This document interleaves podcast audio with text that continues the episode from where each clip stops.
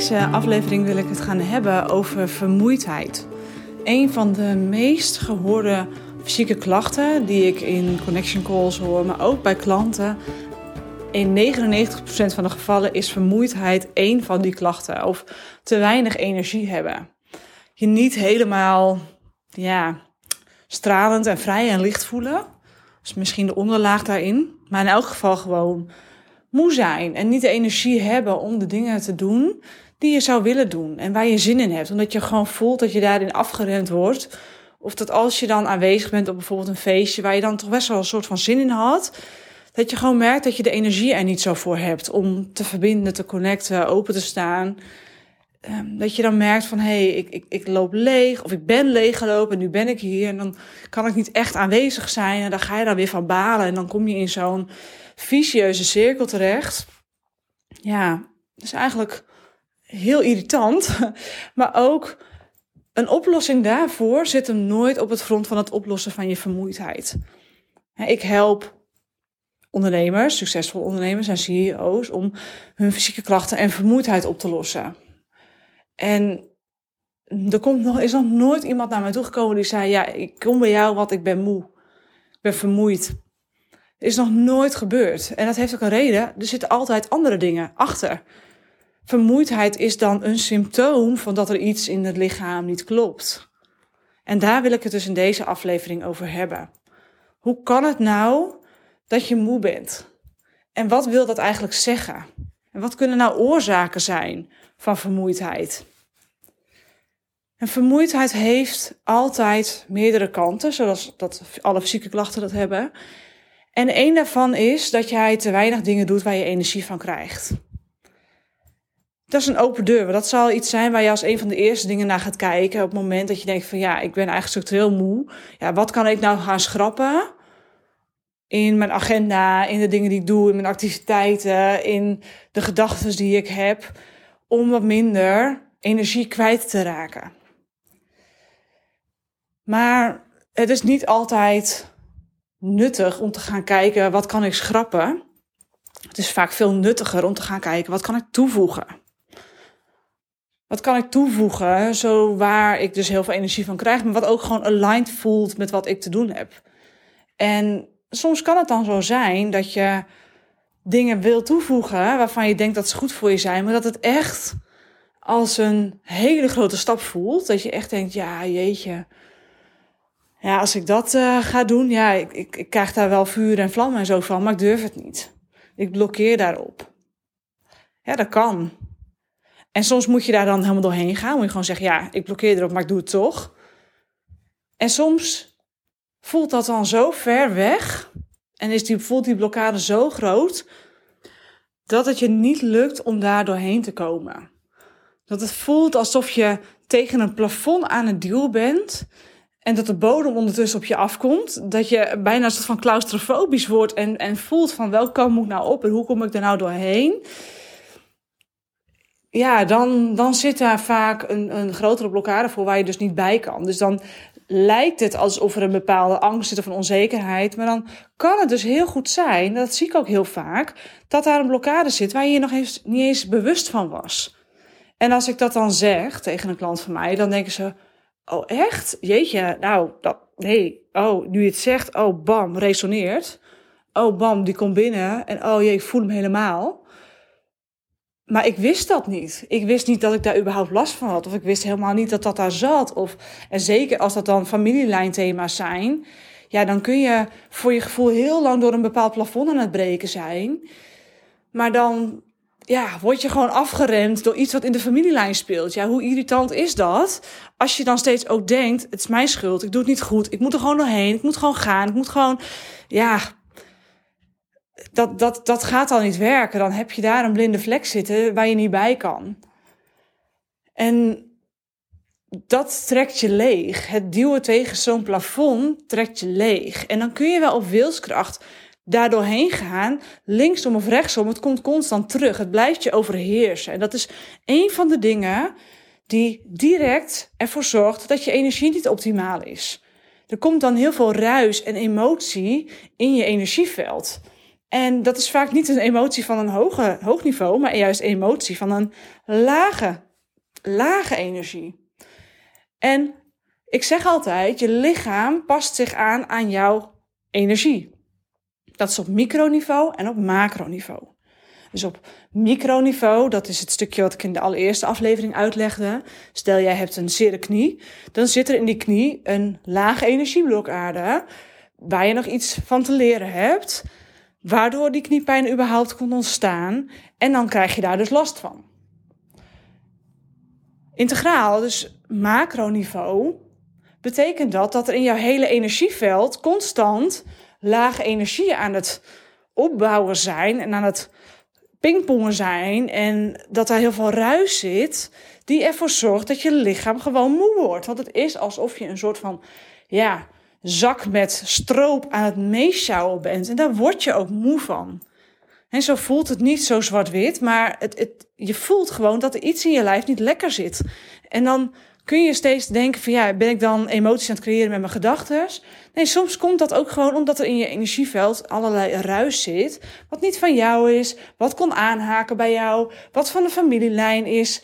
Um, maar ook gewoon onopgeruimde emoties van jezelf, omdat je niet wist hoe je die nu echt uit je lichaam kon loslaten. Hoe je die emoties, die blokkades die je hebt doorgewerkt, ja, hoe je dat dan ook daadwerkelijk fysiek loslaat. Een hoop ruis en emotionele, energetische afvalstoffen zorgen er gewoon voor dat je moe wordt. dat is het energetische stuk. En daar kun je dus jarenlang mee rondlopen. Je kunt dan jarenlang gewoon heel moe zijn en jarenlang met een soort van ruis in je hoofd gaan opstaan, omdat je hele systeem dus vervuild is met allerlei energieën die al lang niet meer bij jou horen. Ik zie ook wel eens klanten die bijvoorbeeld al uh, tien versies van zichzelf verder ontwikkeld zijn, maar al die versies niet hebben losgelaten. Als ik dan in hun huis zou lopen, dat vraag ik wel eens, goh, hoe, hoe voelt je huis? Hoe ziet je huis eruit? En ze gaan dus echt met hele bewuste ogen kijken naar dat huis. Dan, dan vinden ze dingen in dat huis, en dat heb ik zelf ook uh, ja, ontdekt. Dat, vertelde ik ook in deze winter, was mijn grootste transformatie ooit. Uh, misschien kan ik het best even over mezelf praten in dit verhaal ik heb ik al heel veel dingen tegen in mijn huis die ja, gewoon van tien versies geleden van mij waren. Waar ik eigenlijk helemaal geen binding meer mee had. Maar die ik gewoon niet had weggedaan. Want ja, dat was zonde. Of uh, ja, ach ja, ik heb dat nu toch. Of ja, um, het is niet goed voor het milieu. En ook wel dingen gekocht in huis. In bijvoorbeeld bepaalde periodes waarin ik emotioneel wat ja, minder lekker in mijn vel zat. En dat ik dan dingen kocht om uh, daar wat troost in te zoeken of zo. Om weer even een soort van dopamine-sputje te krijgen. Dat ik echt dacht, ja, maar ik ben er helemaal niet blij mee. Al die ruis die dan in dat huis zit, bepaalt ook de energie in dat huis. En zo is dat dus in je lichaam ook. Als je nooit heel bewust dingen hebt opgeruimd uit je lichaam, nooit heel bewust dingen hebt losgelaten uit je energiesysteem, dan draag je dat nog met je mee. En dan mag het misschien wel afval zijn, maar het zijn wel allemaal zakken met afval die je helemaal niet meer mee wil zeulen. En dat zorgt er dus integraal voor dat je je moe voelt, want je lichaam past zich aan aan je energie. Nou, hoe doet je lichaam dat dan? In jouw cellen wordt energie aangemaakt. Over het algemeen wordt dat vanuit glucose gehaald, dus vanuit uh, koolhydraten wat in, in voeding zit, wat in groenten zit, wat in grotere mate in granen zit. En dat wordt dan in jouw cel omgezet tot energie. En soms wordt het ook wel vanuit vet omgezet, dus vanuit uh, ja, vetachtige bestanddelen. Dat is eigenlijk ideale, want dat geeft veel meer stabiele energie. En um, ja, die, uh, dat maakt dan energie aan. En die energie kun je dus gebruiken om de processen in die cellen te laten functioneren. Overal is energie voor nodig.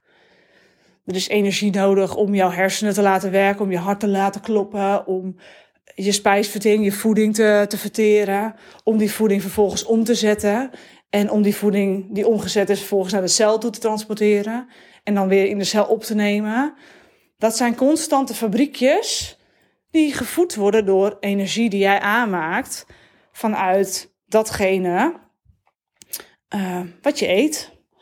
En dat gaat over het algemeen redelijk soepel. Je lichaam heeft daar een behoorlijk eh, slim systeem voor. En je lichaam heeft daar ook um, ja, prioriteiten in. Sommige dingen zijn super belangrijk, zoals je hersenen, je hart, je lever.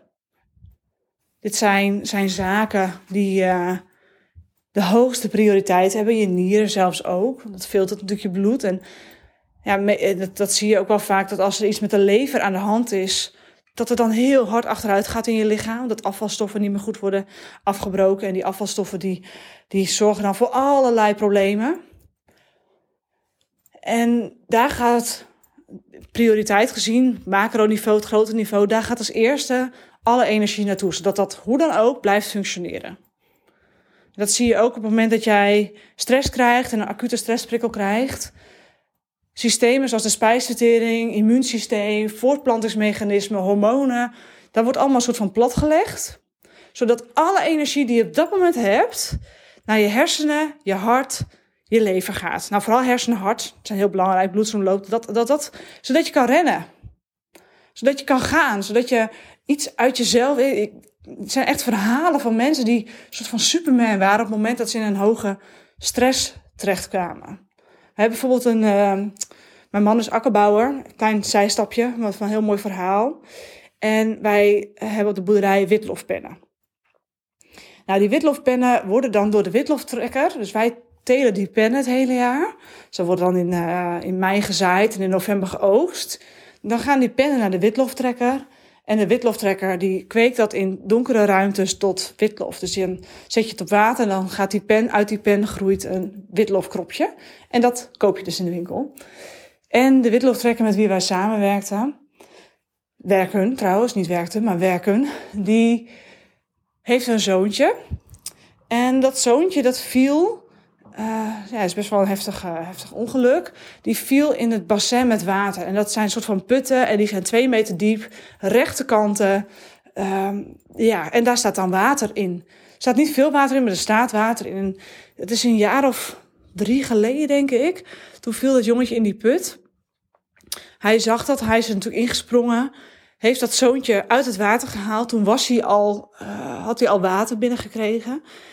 En vanuit de adrenaline die op dat moment er was, sprong hij twee meter hoog die put uit. Gewoon recht omhoog. Hij kon gewoon in één keer twee meter hoog springen. Zonder iets. Hij, hij was echt op dat moment, er kwam dan zo'n kracht vrij. Ik vond het, vond het wel een heel bijzonder verhaal. Zeker dat het goed eindigt. Uh, dat zoontje was wel buiten westen, is met trauma helikopter, weet ik het allemaal, is hij naar het ziekenhuis gegaan heeft hij in coma gelegen. Hij is echt een tijdje zonder zuurstof geweest, maar hij is helemaal hersteld. Dus dat is een mooi, het mooie van dit verhaal. Het is dus goed gekomen. Maar het feit dat hij dus twee meter hoog kon springen, omdat dat lichaam exact wist, er moet energie, hè, vanuit de adrenaline gaat die energie daar allemaal naartoe. Nou, dat is natuurlijk een extreem geval. Alle andere systemen worden dan platgelegd. Want het doet er dan niet meer toe als jij eten hebt dat dat verteerd wordt. Dat is niet belangrijk. Al die energie wordt dan gebruikt voor datgene wat nodig is. En dat is dus die prioritering in het lichaam. En dat gebeurt dus in acute situaties. Maar dat gebeurt dus ook als jij al langere tijd bijvoorbeeld stress ervaart.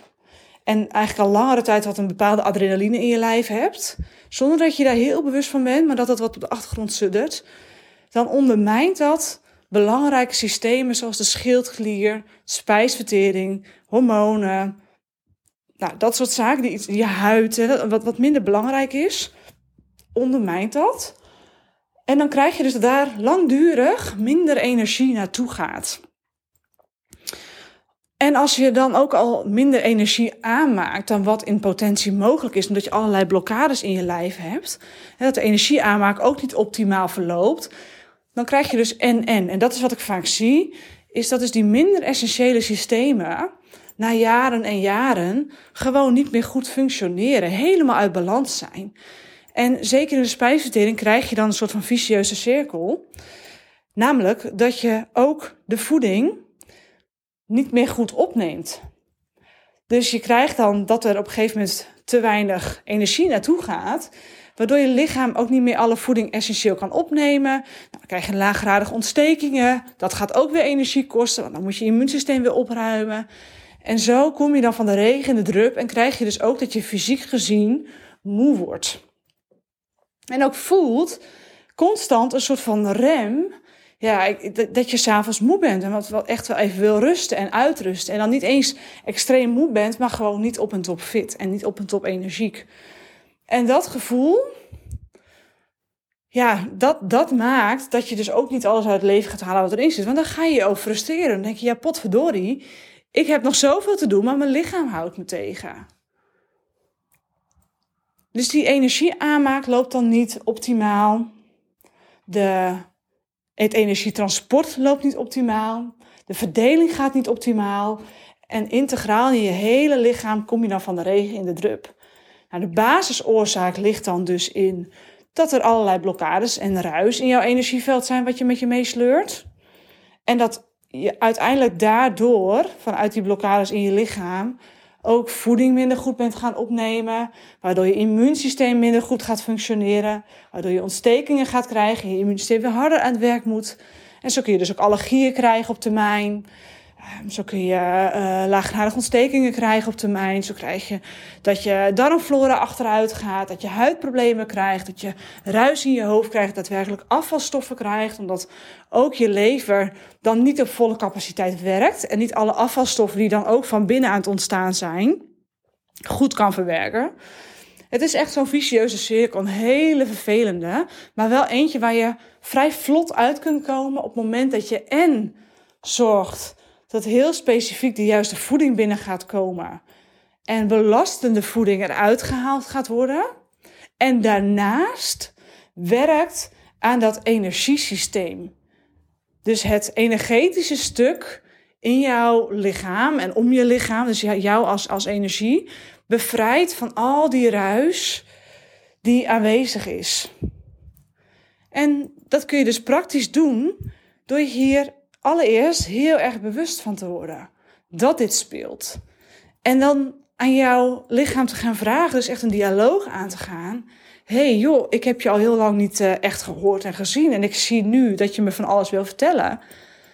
Vertel het me maar, ik ga luisteren. En dan echt gaan luisteren. En misschien dat er dan de eerste keer niks komt. Misschien de tweede keer ook niet. Hoef je geen oordeel op te hebben, hoef je geen frustratie over te hebben. Ga je gewoon de derde keer weer proberen. Ga je weer zitten. Ga je in een meditatie, ga je voelen, ga je luisteren, ga je zeggen, vertel het me maar. En dan ga je steeds meer opletten, omdat je lichaam een soort van uit zijn schulp kruipt. En nu ziet dat jij inderdaad aan het luisteren bent. En dus ook zegt, oh, oké, ze luistert. Oh, dan kan ik nou wel eens even gaan beginnen met uh, aftasten of ze hier ook wat mee gaat doen. En dan ga je dus, ja, het klinkt soms een beetje alsof je met een kind praat, maar je gaat vertrouwen winnen. En je lichaam gaat voelen, oh, ze gaat echt luisteren, ze gaat hier echt iets mee doen. En, en, en ze oh jeetje, nou, wat, datgene wat ik aanreik, nou, dat, dat, dat, daar wordt wat mee gedaan. En dan steeds meer en meer en meer wordt er dan naar voren geschoven. Steeds meer signalen gaan helder worden. En steeds meer kun jij daar dus wat mee gaan doen. En dan word je dus echt een team met je lichaam. Dus ga dat maar eens proberen. En als je er dan niet uitkomt, dan kom je gewoon naar mij. Zo werkt dat dan, hè? Nee, even zonder gekheid. Ik sta natuurlijk voor je klaar om ook gewoon eens even met je mee te denken, mee te voelen, op je af te stemmen. Mag me altijd even een berichtje sturen op Instagram of LinkedIn. Het Regina Nieuwhof. Of LinkedIn gewoon Regina Nieuwhof. Vind ik hartstikke leuk. Je mag me ook een mailtje sturen. En op mijn website vind je meer informatie. Zou je een samenwerking willen aangaan? reginanieuwhof.nl Wat ik ook super leuk vind, is als jij bij deze uh, podcast een review wil geven. En als je me wil gaan volgen, zodat je weer een berichtje krijgt als er een nieuwe podcastaflevering voor je klaar staat. En zodat je dus in dit bewustbewordingsproces kunt blijven. Ik wens je voor nu een hele mooie dag en tot de volgende aflevering.